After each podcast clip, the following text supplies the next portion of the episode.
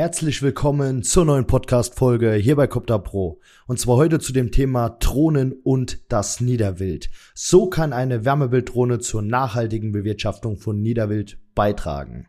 Seid gespannt auf diese Folge. Welcome to the Copter Pro Podcast, your podcast all about hunting and drones. Each episode will help you to understand modern hunting and all about the technology. Let's change the game.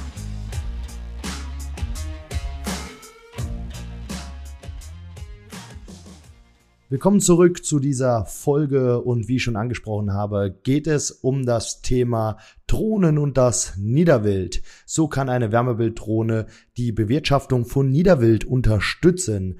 Unter anderem sprechen wir auch über das Thema die Unterstützung von Hundeprüfungen durch eine Drohne. Wir kriegen immer häufiger die Frage gestellt, wie eine Drohne ja bei der Niederwildjagd beziehungsweise bei der Bewirtschaftung von Niederwild helfen kann. Und aus diesem Grund mache ich diese Podcast-Folge, um euch einfach mal ein bisschen Licht ins Dunkle zu bringen, wie man die moderne Technik auch für solche Einsatzgebiete sinnvoll und weitgerecht nutzen kann. Ja, wir untergliedern das Ganze mal in verschiedene Themen. Das eine ist das Thema Wildzählung von Niederwild. Das nächste Thema ist, welche Drohne eignet sich dafür? Und äh, dann gehen wir auf das Thema ein, was ist der Unterschied bei der Wildzählung zu der Scheinwerferzählung? Dann das Thema Treibjagd. Was kann eine Drohne bewirken, wenn man den Wildbestand dadurch besser kennenlernt? Und am Schluss sprechen wir dann über das Thema Hundeprüfung und da habe ich noch eine Überraschung für euch, also bleibt auf jeden Fall dran. Also, in erster Linie ist natürlich das Thema Wildzählung ein riesengroßes Thema, egal ob wildbiologisch oder auch für viele Niederwildreviere, denn es gibt nichts Wichtigeres als der Bestand. Egal ob jetzt beim Hochwild oder beim Niederwild, aber der Bestand ist das A und O und ist entscheidend dafür, wie gut die Treibjagden sind, wie gut ja das Revier bzw. die Revierstruktur ist. Und ja, im Endeffekt wollen wir eins und das ist ein hohen Niederwildbestand und einen geringen Raubwildbestand. Ich bin natürlich nicht so der hundertprozentige Niederwildjäger, habe jetzt aber im Laufe der Zeit auch viel zum Thema Niederwild lernen können, unter anderem von tollen Leuten, die sich wirklich mit dem Thema Niederwild deutlich besser auskennen, als ich das tue. Ich kann aber dadurch auch Referenzen unserer Kunden zu diesem Thema weitergeben und in dieser Podcast-Folge einfach mal aufgreifen. Ebenfalls wildbiologische Themen wie zum Beispiel die Wildzählung, was ein ausschlaggebendes Thema ist beim Thema Bewirtschaften von Niederwild und natürlich das Thema Hundeprüfung, weil ich dort selbst schon aktiv war mit Drohnen. Also kommen wir auf das erste Thema zu sprechen, Wildzählung. Wie kann eine Wärmebilddrohne bei der Wildzählung unterstützen? Also es ist ja typisch, dass es mittlerweile Wärmebildzählungen gibt und Scheinwerferzählungen, bei der Hasen oder Kaninchen, Fasane etc. gezählt werden, also hauptsächlich Hasen und Kaninchen und äh, diese Ergebnisse dann eben eingebracht werden, um zu ermitteln, was für einen Bestand gibt es denn aktuell das ist nicht nur wildbiologisch ein Thema, sondern halt auch für viele Reviere ein Thema. Aber man kommt immer wieder auf das gleiche Ergebnis. Die Zählungen, egal wann man die im Jahr durchführt, variieren in den Zahlen extrem und man kommt auf keine 100%igen Ergebnisse. Und das ist genau das, äh, worauf es ja bei einer Zählung ankommt. Wir wollen ja ein 100%iges Ergebnis. Zumindest mal wollen wir ein Ergebnis, das nah an die 100% rankommt. Ich habe ja schon mal das Thema Wildzählung mit aufgenommen in einer vorherigen Podcast-Folge. Hört da gerne mal rein. Unter anderem auch bei dem Thema Wildzählung mit der Wild und Hund zusammen und auch auf YouTube haben wir dazu einige Videos mittlerweile gemacht und werden euch dieses Jahr noch mit auf eine komplette Wildzählung nehmen. Aber kurz nochmal der Rückblick. Schaut gerne mal bei der Wild und Hund Zeitschrift vorbei und beim Film von Parego. Da ging es nämlich bei der Wildzählung unter anderem nicht nur um Rehwild, sondern auch um die Zählung von Hasen. Ja, beziehungsweise die Unterscheidung Hasen und Kaninchen. Also im Endeffekt ist es so, dass sich eine Drohne für die Wildzählung ideal eignet, denn wir können große Gebiete bis zu zwei bis 3.000 Hektar pro Tag abfliegen. Ich würde sogar sagen, dass wir das, wenn es nur Freiflächen sind, ohne Büsche jetzt abzufliegen, beziehungsweise Einstände des Niederwilds abzufliegen, dass wir sogar noch mehr Fläche schaffen. Aber wir belassen es mal bei zwei bis 3.000 Hektar, das, was wir aktuell mit der Drohne schaffen. Ja, wir können das Wild 100%ig ansprechen und jetzt kommen wir zu dem Thema, welche Drohne eignet sich denn dafür, weil das ist ausschlaggebend, welche Drohne man besitzt bzw. benutzen kann, um überhaupt eine 100%ige Wildzählung durchzuführen. Also, man braucht eine Wärmebilddrohne mit hoher Auflösung, denn Hasen sind relativ klein. Das muss man einfach so sagen. Egal ob Hasen, Kaninchen, Fasane, Rebhühner, alles Niederwild ist relativ klein. Und da kommt es eben sehr, sehr drauf an, wie hochauflösend die Wärmebildkamera ist, damit ich nicht da in Ameisenkniehöhe über die Äcker fliegen muss, sondern wirklich in einer hohen Höhe, ja, aus 80 bis 100 Metern oder sogar on top bei 120 Metern noch einen Hasen 100%ig erkennen kann und von einem Kaninchen unterscheiden kann. Jetzt kommen wir natürlich zu dem Thema, Wildzählungen sollten von den Leuten durchgeführt werden, die sowas auch unterscheiden können. Das heißt, von Leuten, die wirklich Ahnung auch vom Niederwild haben und dann mit dem entsprechenden Werkzeug arbeiten, nämlich der Drohne mit hochauflösender Wärmebildkamera. Die Wärmebildkamera wird euch aber nicht zeigen, was das für ein Tier ist, sondern nur, dass dort ein Tier ist. Also wir können nicht unterscheiden, ist es ein Hase oder ist es ein Kaninchen aus einer Höhe von 120 Metern. Was wir aber tun können, ist dafür die integrierte Zoom-Kamera zu nutzen, um dann eben aus dieser Höhe auf den Boden runter zu zoomen und zu sehen, ob es eben ein Hase oder ein Kaninchen ist. Dann kann man den Unterschied feststellen. Also kommen wir zum Punkt zwei. Man braucht neben der hochauflösenden Wärmebildkamera auch eine hochauflösende Normalbildkamera.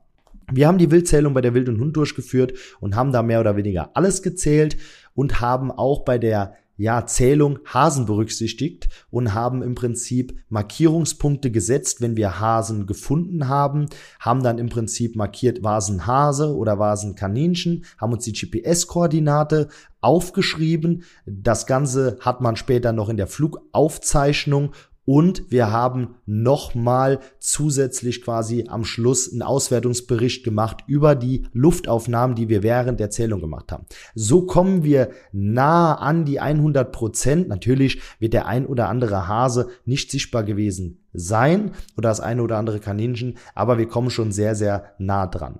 Wir haben die Wildzählung über Tag durchgeführt. Die kann man natürlich aber auch nachts durchführen, bei der Wildzählung nachts haben wir aber ein großes Problem, dass wir eben nicht mehr mit der Normalbildkamera fliegen können, beziehungsweise wir mit einem Scheinwerfer an der Drohne arbeiten müssten. Deswegen bevorzugen wir die Zählung über Tag und nochmal, um sich zu versichern, die Zählung einmal nachts, um dann einfach diese zwei Ergebnisse nebeneinander zu haben und davon das höhere natürlich zu benutzen. Die Mavic 3 Thermal zum Beispiel besitzt einen Scheinwerfer, beziehungsweise es gibt die Möglichkeit, einen Scheinwerfer nachzurüsten, der ein Spotlight auf den Boden leuchtet, auch noch aus einer Höhe von 80 bis 100 Metern. Dazu haben wir auch ein Video. Einfach mal bei YouTube eingeben, Scheinwerfer DJI Mavic 3 Thermal bei uns auf dem Kanal und dann findet ihr da ein Video zu, wo wir den Scheinwerfer schon mal bei der Nachsuche eingesetzt haben auf einen äh, beschossenen Keiler und so kann man das Ganze auch bei der Wildzählung nachts für Niederwild einsetzen. Ist eine geile Geschichte, aber wir bevorzugen beide Zählungen durchzuführen. Und jetzt kommen wir zu der Zeit. Es ist wie bei der normalen Zählung, sage ich jetzt mal von Rotwild, Sauen oder auch Rehwild, sollte es in der laubfreien Zeit passieren, also in den Monaten November, Ende November, Dezember, Januar, Februar, einfach um ein 100%iges Ergebnis auch im Bestand gewährleisten zu können. Jetzt die Frage, kann ich aus einer Höhe von 80 bis 100 Meter einen Hasen im Wald beziehungsweise in einem, ich sage jetzt mal, Heckenstreifen erkennen? Ja, das funktioniert. Dadurch, dass wir die Wärmebildkamera beziehungsweise die Position der Drohne und der Kamera verändern können, können wir sogar durch dichte Büsche und dichten Bewuchs durchschauen und erkennen, ob das ein Hase ist. Ob wir dann noch so 100%ig unterscheiden können, ob es ein Kaninchen ist oder ein Hase, das wird schwierig. Aber wir können auf jeden Fall feststellen, dass es ein Hase ist, beziehungsweise ein nicht allzu großes Tier, sagen wir es mal so. Manchmal können wir sogar durch den Busch mit der Zoom-Kamera durchschauen und sehen dann die Löffel oder sehen eben, was genau es ist. Aber deswegen eben diese zwei Ergebnisse, beziehungsweise diese zwei Zählungen, einmal nachts und einmal über Tag. So hat man dann ein vernünftiges Ergebnis. Und wie gesagt, dafür eignet sich eine Drohne mit hochauflösender Wärmebildkamera, um die Hasen zu finden und hochauflösender Normalbildkamera mit integriertem Zoom, um eben die Wärmequelle ansprechen zu können. So können wir dann auch Fasane, Rebhühner etc. alles ansprechen beziehungsweise und sogar Raubwild mitzählen, um den Raubwildbestand irgendwo noch ja mit aufzuschreiben, zu erfassen, mit bei dem Raubwild, das sagen wir mal über Tag unterwegs ist, ja, beziehungsweise nachts unterwegs ist und sichtbar ist. Ja, was haben wir noch bei der Drohne zu beachten? Wir müssen eine Drohne äh, benutzen, die natürlich Markierungspunkte setzen kann. Das gewährleistet die DJI Mavic 3 Thermal. Erklären wir auch komplett in unserer Academy, wie das funktioniert und wie man Flugaufzeichnungen im Prinzip exportiert und dadurch ein ja, mehr oder weniger Zählbericht erstellt, der dann auch detailgetreu ist. Wir wollen dann im Prinzip eine Satellitenkarte oder wir haben schon Satellitenkarten erstellt, wo man dann quasi die Nadeln sieht und dann die verschiedene Wildart an der verschiedenen Position. Das eben durch die Live-Zählung und die nachträgliche Auswertung des Videomaterials. So kann also eine Drohne das Ganze unterstützen, um eben ein nahezu 100%iges Ergebnis bei der ja bis jetzt getätigten Scheinwerferzählung eben das Ganze aus der Luft zu machen und ja ein Ergebnis zu bekommen, das wirklich nah an die 100 Prozent geht. Was gibt es noch?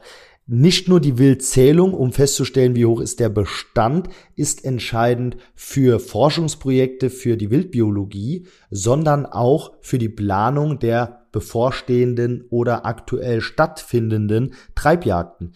Denn die Niederwildbestände müssen geschont werden.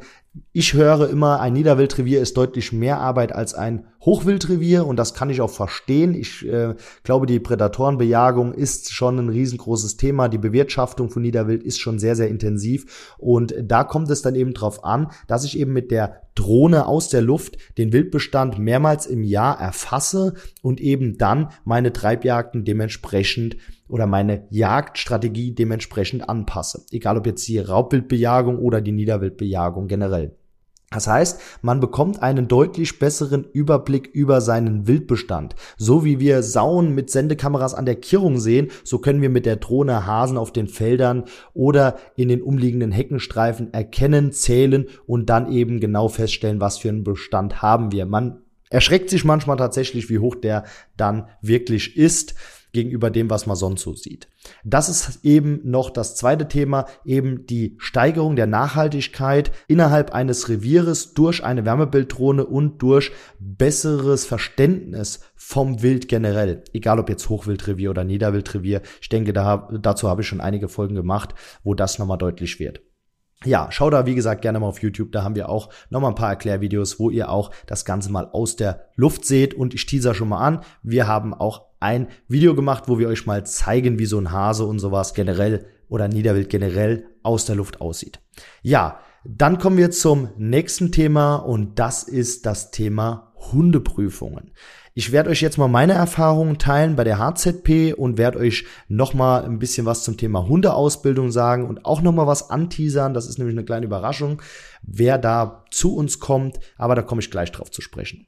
Also im Endeffekt ist es so, wir, beziehungsweise ich war vor mittlerweile drei oder vier Jahre ist es her, wurde ich angerufen, um eine Hundeprüfung ja zu begleiten mit einer Drohne. Mittlerweile werden ja viele Wärmebildkameras eingesetzt, um bei der HZP beziehungsweise bei vielen, generell vielen Hundeprüfungen Hasen zu zählen beziehungsweise zu erfassen, um dann die Prüfung durchzuführen. So, jetzt ist das natürlich ein riesengroßer ja, Akt, weil die Richter müssen kommen, der Hund muss funktionieren, die Hasen müssen da sein und das Ganze sollte noch relativ schnell über die Bühne gehen, weil man eben das Problem hat, dass die Leute, die geprüft werden, von überall herkommen und teilweise ja nicht ortsansässig sind. Was bedeutet, so ein Tag muss wirklich 100%ig funktionieren und wirklich klappen. Also beziehungsweise an dem Tag muss alles klappen. So, und jetzt ist natürlich das Problem, wenn man an dem Tag keine Hasen findet, so wie es da vor drei, vier Jahren der Fall war oder jetzt regelmäßig mittlerweile der Fall ist. Äh, mittlerweile haben sich die Niederwildbestände noch mal ein bisschen verbessert, aber es gibt eben Reviere, wo die Niederwildbestände schlecht sind. Da werden dann die Prüfungen durchgeführt und es wurden keine Hasen gefunden. So, nach dem dritten Mal, wo die den Prüfungstermin damals abgesagt haben, haben sie irgendwann gesagt, wir brauchen mal eine Drohne, die uns einfach zeigen, wo die Hasen sind, damit wir eben ja feststellen können, ob der Hund, beziehungsweise feststellen können, wo der Hase ist, um den Hund dann anzusetzen und die Prüfung durchzuziehen. Ja, weil wenn keine Hasen da sind, kann man auch keine Prüfung machen, das ist klar. So, die Richter waren erst ein bisschen skeptisch. Ich bin damals mit der Drohne hochgeflogen, bin die Bereiche abgeflogen und habe einen Hasen am anderen gefunden, habe mir eine Koordinate gesetzt, habe den Prüfern die gegeben und die sind dann im Prinzip hingegangen und konnten dann die Prüfung Step by Step innerhalb kürzester Zeit durchziehen. Ja, die Hunde werden ja natürlich auch an so einem Tag immer nervöser, umso länger es dauert. Und im Endeffekt ja, war die Prüfung nachher von vielen Hunden bestanden. Leider nicht von der Person, die mich damals gerufen hatte. Das war ein bisschen schade. Aber das hat wirklich super funktioniert. Also ich bin im Prinzip die Felder abgeflogen. Dafür musste ich auch nicht unbedingt was planen. Die waren nicht so, nicht so sehr groß. Ich sage jetzt mal so ja, größte Feld vielleicht zwei, drei Hektar. Bin da drüber geflogen, Hase gefunden, gesagt, da ist einer, äh, GPS-Koordinate gesetzt, weggeflogen, damit wir den Hund nicht ablenken. Dann im Prinzip ist der Prüfer dahin gegangen mit dem Prüfling und dem Hund und die konnten, wie gesagt, die Prüfung durchziehen. So, also so mal ein Beispiel, wie eine Hundeprüfung unterstützt werden kann durch eine Drohne, um das Ganze eben zu beschleunigen und zu verbessern, die Konzentration vom Hund ich sage jetzt mal im Rahmen zu halten, indem er es kurz gestaltet, so einen Tag. Ja? Das war jetzt mal so ein Erfahrungsbericht von mir. Mittlerweile setzen das sehr, sehr viele Leute ein. Bei Prüfungen oder für die verschiedenen Prüfungen wird es jetzt mittlerweile eingesetzt und auch für die Hundeausbildung. Das ist das nächste Thema, die Hundeausbildung. Und da habe ich beim Gear Tester Event mit dem lieben Dennis gesprochen. Dennis Panthen ist für viele ein Begriff, der Jagdhundeausbilder auf Instagram bekannt und der wird in der nächsten Podcast-Folge etwas zum Thema Hundeausbildung und die Unterstützung einer Drohne bei der Hundeausbildung sagen. Da gibt es nämlich richtig coole Tools, wie man einen Hund bei der Hundeausbildung unterstützen kann und welche Informationen man über das Verhalten eines Hundes bei der Hundeausbildung durch eine Drohne erlangen kann, weil darum geht's eigentlich, unseren Hund ja kennen und lesen zu lernen. Und wie genau die Drohne dabei unterstützen kann, das erfährst du in der nächsten Podcast-Folge beziehungsweise in den nächsten Podcast-Folgen. Und ihr könnt gespannt sein auf ein tolles Interview mit Dennis. Und ich sage bis dahin, Weidmannsheil. Ich hoffe, die Folge hat euch gefallen und ihr habt jetzt nochmal einen kleinen Einblick bekommen, wie man die Drohne über das ganze Jahr sinnvoll einsetzen kann in verschiedenen Bereichen, um mehr Informationen zu bekommen und um seine Jagdstrategie ja neu zu überdenken beziehungsweise seine Jagd nachhaltiger zu planen. Ich bedanke mich auf jeden Fall fürs Zuhören und wünsche Weidmannsheil für alle Jagden, die bevorstehen. Bis zur nächsten Folge. Euer Alex von Copter Pro.